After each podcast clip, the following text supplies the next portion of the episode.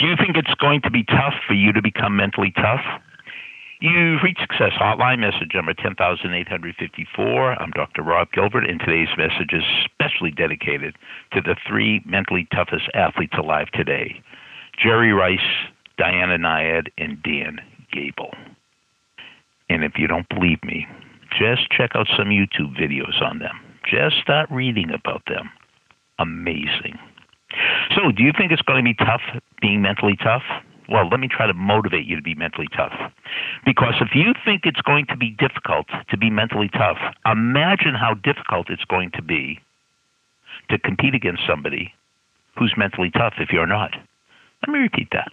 If you think it's going to be difficult to be mentally tough, imagine how difficult it's going to be to compete against somebody who is if you're not.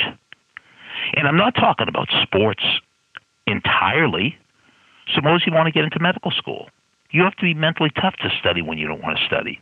You have to be mentally tough to stay up and work when you want to go to sleep.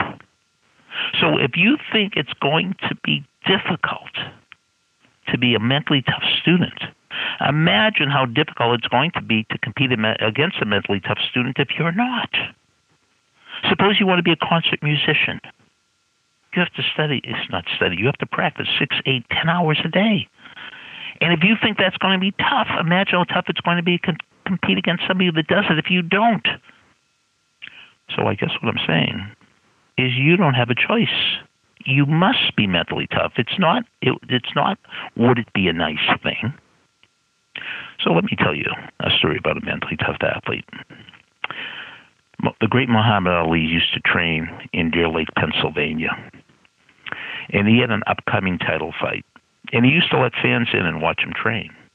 So one day, Ali's in the ring doing sit ups, and he's counting 211, 212, 213. And when he's done and getting a drink, a fan came over. He said, "Hey, champ, how many how many sit ups do you do?" And Ali said, "I'm I'm not really sure." And the fan nicely said, "Well, well, I heard you counting. Weren't you counting?" And Ali said, "Yeah, but I only start counting when they start getting tough." I only start counting when they start getting difficult. That's mental toughness. If you want to start a mental toughness program right now, just do more than is expected. More than your teachers expect, more than your coaches expect, more than your parents expect, more than your spouse expects, and more than you expect. And you'll become mentally tough. Message over. Thanks for listening to the Success Hotline with Dr. Rob Gilbert on the Ironclad Content Network. You can email Dr. Gilbert at sendmeastory at AOL.com.